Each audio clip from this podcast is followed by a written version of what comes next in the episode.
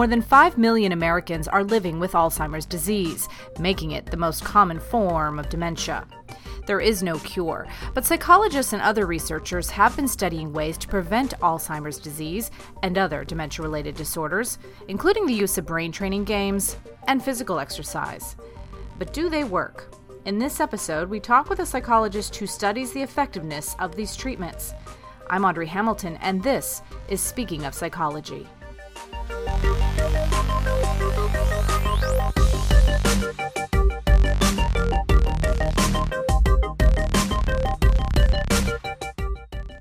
Glenn Smith is a neuropsychologist at Mayo Clinic in Minnesota and a principal investigator of a study titled Comparative Effectiveness of Behavioral Interventions to Prevent or Delay Dementia. He is also a member of the American Psychological Association's Committee on Aging. His research focuses on not only treating dementia and Alzheimer's, but on how to prevent these brain disorders. Welcome, Dr. Smith.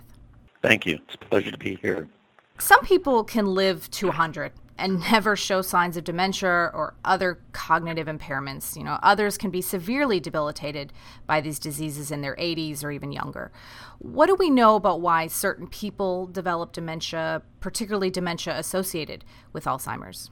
Well, the honest answer is we don't know enough. We're trying to learn more about this issue of why some people have a predilection to develop dementia. A few of the things we do know, we have some reasonable ideas about how the Alzheimer's disease develops in the brain. We believe the current theories are that there's a protein called amyloid beta that deposits in the brain and it seems that it's toxic to neurons, brain cells. And so amyloid deposition in the brain can lead to cell death and twisting and tangling of brain cell processes, so you end up with the plaques and tangles of Alzheimer's disease. Now, one of the really challenging parts of the disorder is that the amount of brain pathology that accumulates seems pretty strongly correlated with the degree of thinking, cognitive, and functional impairments that people have. We've followed people from their 60s, 70s, and 80s annually with evaluations of their thinking and functioning. And we'll see, you know, two trajectories. Some people progress to uh, cognitive impairment and dementia, and then they die, and they've given us permission to do autopsy and those folks will have Alzheimer's disease or other pathologies. One in five people who've been in this longitudinal study, when they die, even though they remain cognitively and functionally normal throughout their life, they have plaque and tangle disease in their brain.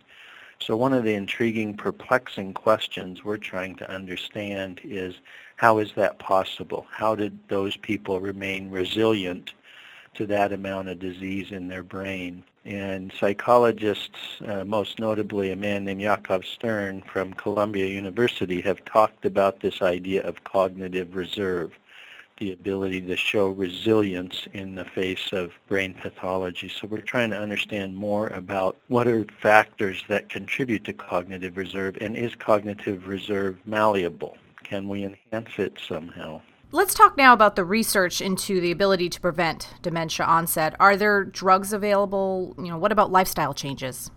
So on the medication front, there is, of course, a class of drugs that's approved for Alzheimer's disease. Now, this class of drugs has the effect of impacting levels of the transmit, neurotransmitter acetylcholine in the brain. That class of drugs was created from an earlier model of how we thought Alzheimer's disease develops. And that, those class of drugs, while they're FDA approved for Alzheimer's disease, have proved to have limited uh, effectiveness.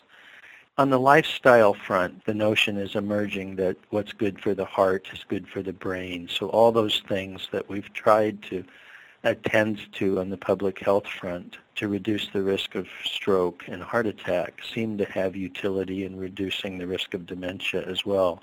That includes things like physical activity level, diet, and notably now some evidence that certain patterns of, of cognitive engagement, your lifestyle around cognitively stimulating activities also seem to be associated with dementia risk. So uh, people with more advanced levels of educational attainment or people that have engaged perhaps in their lifetime in learning musical instruments or foreign languages or those kinds of cognitive enrichment activities seem to be at, at lower risk.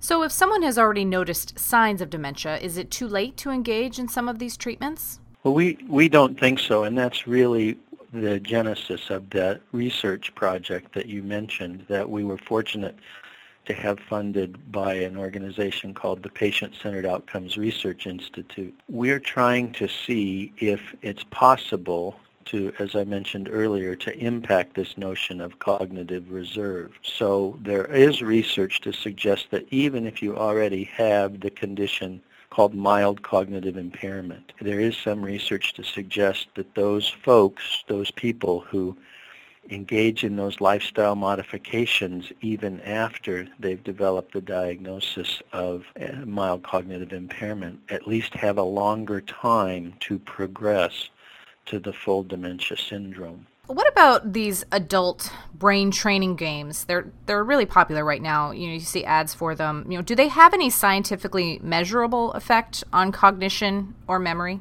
Well, they do, and it's an interesting time in that regard because a group of scientists in this area have just put out a, uh, a statement that has been associated with the Stanford Center for Longevity cautioning the general public about the utility of these kinds of tools. But I think the, the, the meta-analyses of these different programs suggest that there is some measurable signal of cognitive improvement on certain of these programs that have been developed, especially those that target processing speed because processing speed is what changes as we age. And as we age, we know this is kind of the fundamental deficit that pe- that normally aging people have.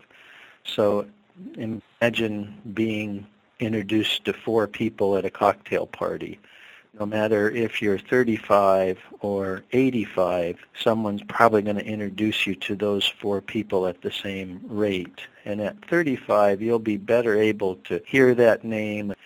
At age 85, you can do all those same tasks, but that since they occur at a slower rate, by the time you get to the fourth person, you may not have the capacity to process it as deeply or as richly. So that's what gives people the experience of perhaps having memory failure.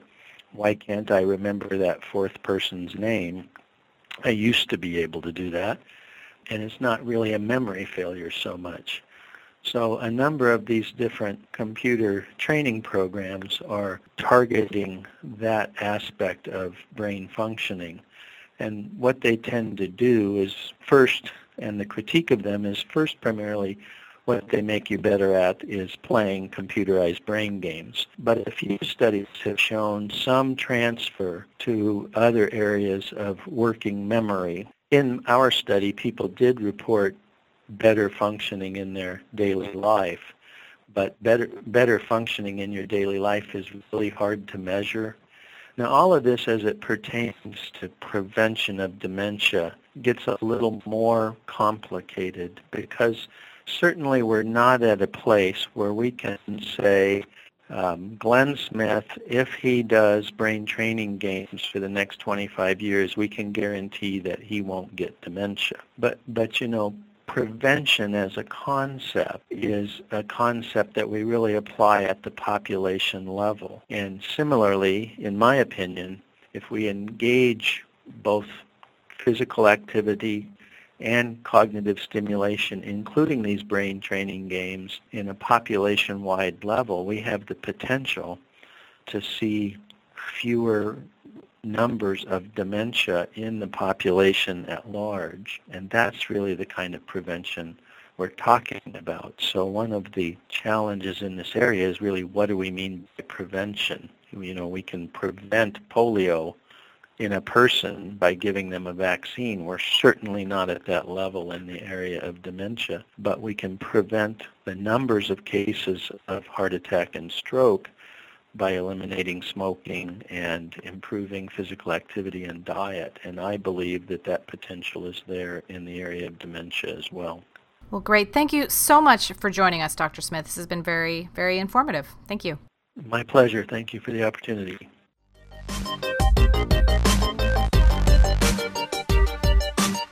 For more information on dementia and Alzheimer's disease, visit our website at speakingofpsychology.org. With the American Psychological Association Speaking of Psychology, I'm Audrey Hamilton.